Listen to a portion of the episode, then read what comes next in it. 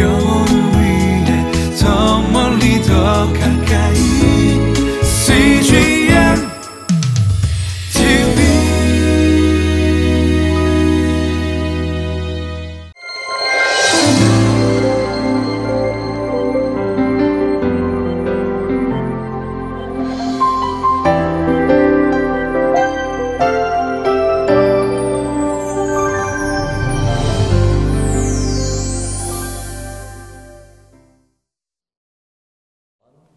샬롬 주님 안에서 평안하시죠?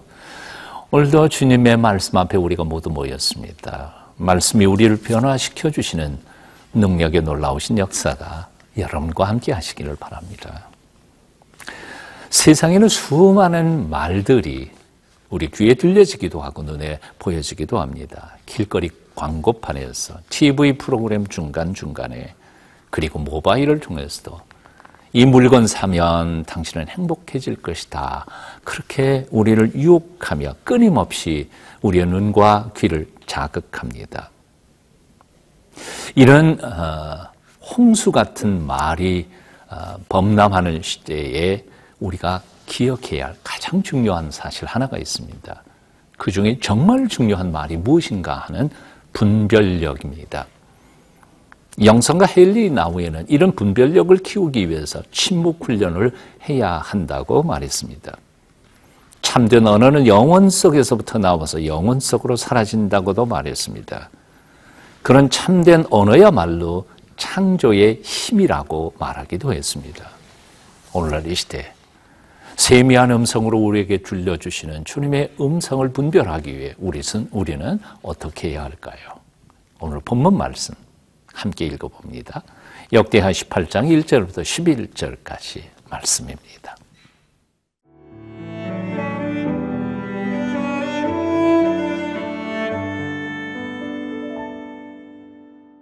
역대하 18장 1절에서 11절 말씀입니다.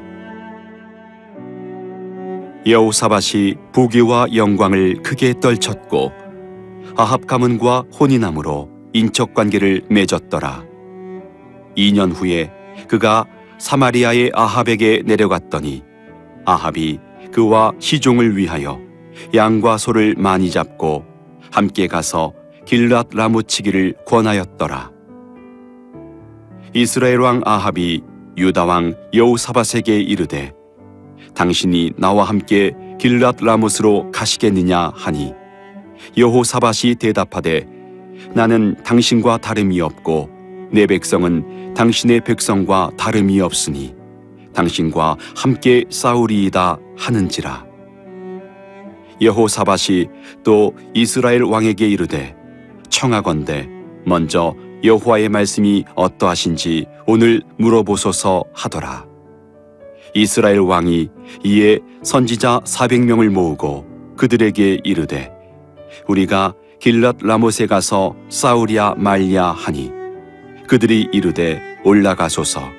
하나님이 그 성읍을 왕의 손에 붙이시리이다 하더라. 여호사밧이 이르되 이 외에 우리가 물을 만한 여호와의 선지자가 여기 있지 아니하니까 하니. 이스라엘 왕이 여호사밧에게 이르되 아직도 이물라의 아들 미가야 한 사람이 있으니 그로 말미암아 여호와께 물을 수 있으나 그는 내게 대하여 좋은 일로는 예언하지 아니하고 항상 나쁜 일로만 예언하기로 내가 그를 미워하나이다 하더라. 여호사밧이 이르되 왕은 그런 말씀을 마소서 하니 이스라엘 왕이 한 내시를 불러 이르되 이물라의 아들 미가야를 속히 오게 하라 하니라. 이스라엘 왕과 유다 왕 여호사밧이 왕복을 입고 사마리아 성문 어기 광장에서 각기 보좌에 앉았고 여러 선지자들이 그 앞에서 예언을 하는데 그나아나의 아들 시드기야는 철로 뿔들을 만들어 가지고 말하되 여호와께서 이같이 말씀하시기를 왕이 이것들로 아람 사람을 찔러 진멸하리라 하셨다 하고 여러 선지자들도 그와 같이 예언하여 이르기를 길랏 라못으로 올라가서 승리를 거두소서 여호와께서 그 성읍을 왕의 손에 넘기시리이다 하더라. 1절 말씀 먼저 읽어봅니다. 여호사밧이 부귀와 영광을 크게 떨쳤고 아합 가문과 혼인함으로 인척 관계를 맺었더라. 하나님께서 여호사밧을 어, 사밧을 크게 창대하게 만드셨습니다. 그의 부귀와 영광이 온 세상에 떨쳤습니다. 그러자 그는 인간적인 판단으로 일을 저지르고 맙니다. 다름 아닌 북왕국과의 화해를 시도했던 것입니다. 사실 북왕국 이스라엘과 남왕국 유다는 한 형제 국가였으니까 어, 하나를 만들기 위해서 화친을 맺는 것은 전혀 문제가 될 것은 없었습니다. 그러나 문제는 바로 북왕국의 왕이었던 아합 왕 그리고 그의 부인이었던 이세벨이라고 하는 여인이었습니다. 두 사람은 어, 아시는 것처럼 우상 숭배에 아주 과격했던 사람들뿐만 아니라 이 세벨은 본래 아세라 목상을 섬기던 여신, 여, 여사제였던 존재였죠.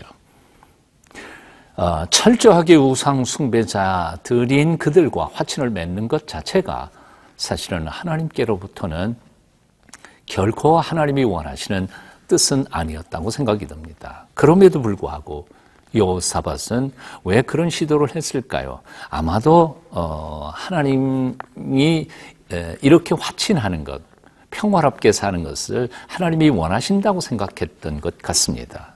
여하튼 이 문제에 대하여 여호사밧은 깊이 생각하지 않고 어, 화친 정략 결혼을 시도합니다. 혼자 결단을 내리지만 사실 그 후에 문제는 엄청나게 퍼지는 것을 발견하게 됩니다. 여사밧의 아들 여호람 아내로 맞은 이세벨의 딸인 아달랴 때문에 심각하게 우상을 섬기게 됩니다. 유다 왕들 중에서는 드물게 북왕국 이스라엘 왕들의 길로 행했다고 역대기는 적어놓고 있습니다. 역대하 21장 6절을 제가 읽습니다. 그가 이스라엘 왕들의 길로 행하여 아합의 집과 같이 하였으니 이는 아합의 딸이 그의 아내가 되었습니다.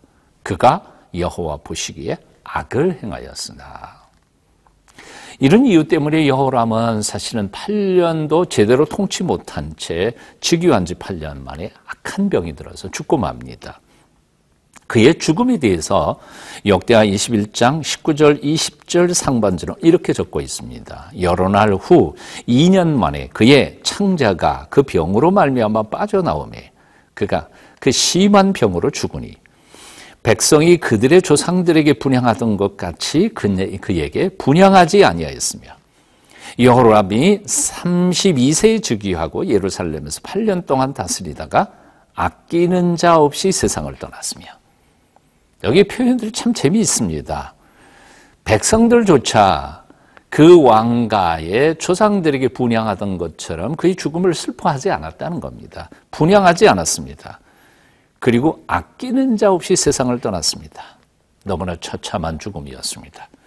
그의 죽음을 애통하는 백성 한 사람도 없는 참으로 유다 왕으로서는 부끄러운 아, 삶의 종말이었던 것입니다. 누구 때문이었습니까? 아버지 여호사밧 때문이었습니다. 그의 순진한 통일 정책 때문에 그 아들과 그 백성들이 고통을 당하게 된 것이었습니다. 잠언 14장 12절은 이렇게 말씀합니다. 어떤 길은 사람이 보기에는 바로나 필경은 사망의 길이니라. 사랑하는 여러분, 내 눈에 아무리 보기에 좋아도 그것이 하나님께서 기뻐하지 않으실 수 있다는 사실을 우리는 깊이 명심하며 성찰하고 주의 깊게 생각해야 될 줄로 압니다. 아무리 작은 문제라도 하나님께서 기뻐하시 않는 일을 우리가 시도할 때 그 일로 말미암은 열매들은 어려울 수 있습니다. 행여나 내 생각을 고집하며 하나님의 뜻을 거스리지 마십시오. 그리할 때 하나님께서 우리를 복된 길로 인도해 주실 줄로 믿습니다.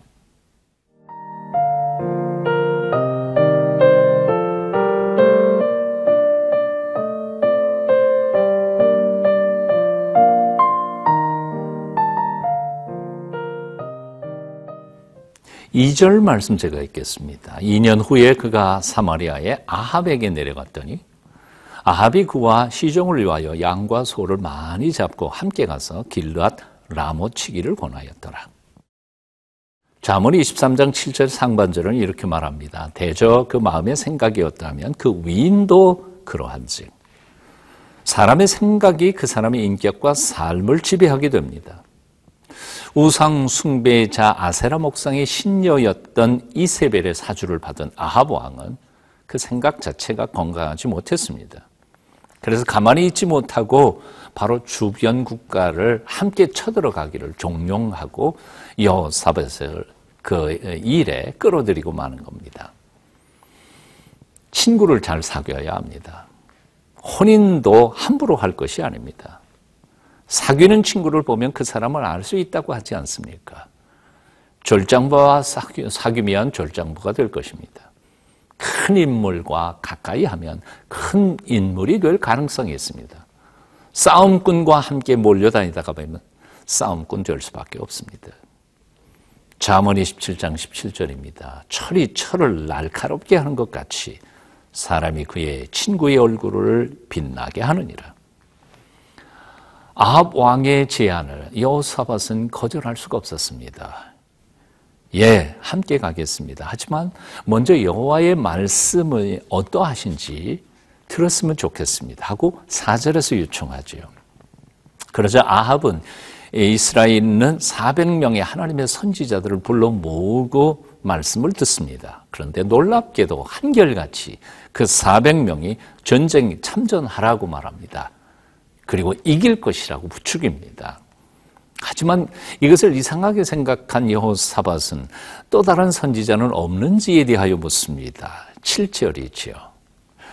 이스라엘 왕이 여호사밧에게 이르되 아직도 아몰라의 아들 미가야 한 사람이 있으니 그로 말미암아 여호와께 물을 수 있으나 그는 내게 대하여 좋은 일로는 예언하지 아니하고 항상 나쁜 일로만 예언하기로 내가 그를 미워하나이다 하더라. 여호사밧이 이르되 왕은 그런 말씀 마소서. 아합의 결정적인 문제가 바로 여기 등장하고 있음을 봅니다. 여호사밧이 다른 사람 선지자 아, 말씀을 들었으면 좋겠습니다. 그랬더니 바로 미가야라고 하는 선지자를 지목하면서 이 사람은 항상 내게 나쁜 예언만 하니까 듣기 싫다. 내가 그를 미워한다. 그런 말을 하는 것이죠. 하나님의 말씀을 아합은 어떤 자세로 들었습니까? 하나님의 명령을 듣기를 원하시는 것, 어, 원한 것이 아니라 사실은 자신의 마음속의 생각을 확증하는데 이용했을 뿐이었습니다. 사랑하는 여러분, 여러분은 하나님의 말씀을 어떻게 듣고 계십니까? 나를 향하신 하나님의 뜻을 알기를 원합니까? 아니면 내 마음속에 있는 생각을 하나님께서 확증시켜 주기를 바라는 것입니까? 하나님의 말씀을 듣는 자세가 어떠해야 할까요? 조심해야 합니다. 아무리 내 마음에 들지 않는다 할지라도 하나님의 경고 들을 줄 알며 그리고 순종하며 그 말씀대로 살아가기를 애쓰고 노력할 때 우리 앞길이 펼쳐질 것입니다. 하지만 내가 듣고 싶은 말만 듣게 될 경우에 우리 앞길 참으로 어려울 수 있습니다. 말씀을 듣는 태도와 자세를 조심하십시오. 어떤 말씀이든지 말씀하옵소서 종이 행하겠나이다. 자세로 들을 때 하나님께서 함께 하실 것입니다. 기도하겠습니다. 인생의 주인이신 하나님, 주님께서 말씀하실 때 함부로 내 마음대로 말씀을 취사 선택하지 않도록 도와 주시옵소서. 예수님의 이름으로 기도합니다. 아멘.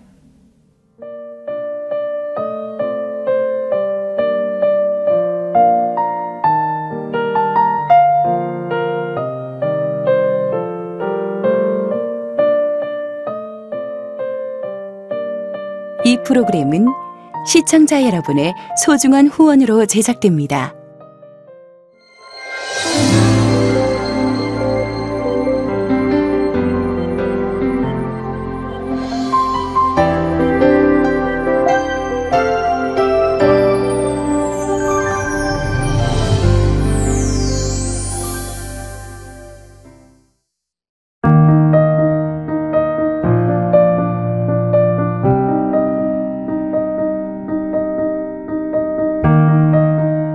대학교 2학년 때 참석했던 수련회에서 자비량 선교사로 섬기겠다 서원했던 서종경 집사님.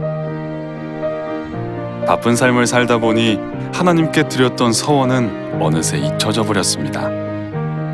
군대를 가고 또 취업을 준비하면서 까맣게 잊었는데 회사에서 인도 지역 전문가를 모집을 하는 기회가 있었습니다. 아무도 없는 곳에 가서 하나님만 의지하고 한번 살아보면 어떨까? 그게 이제 계기가 되온 거죠. 낯선 문화. 광야 같았던 타문화권 생활은 생각 이상으로 어려웠습니다. CNTV의 위력은 제 생각한 것보다 큰 것 같습니다. 생각지도 않았던 사람들이 하나님을 알게 되고 또 하나님을 잊었던 사람들이 하나님을 새롭게 만나게 되고 그런 것 같아요. 아침 저녁으로 하나님의 인도하심을 구하고 또 하루의 삶을 돌아보면서 CNTV를 좀 더 많이 보게 되었어요. 영적으로 광야 같은 인도라는 곳에 도착하니까 영적인 생명수가 아닌가라는 생각을 그때 많이 하게 되었습니다. 갈급했던 그곳. 서종경 집사님과 CGN TV는 함께했습니다.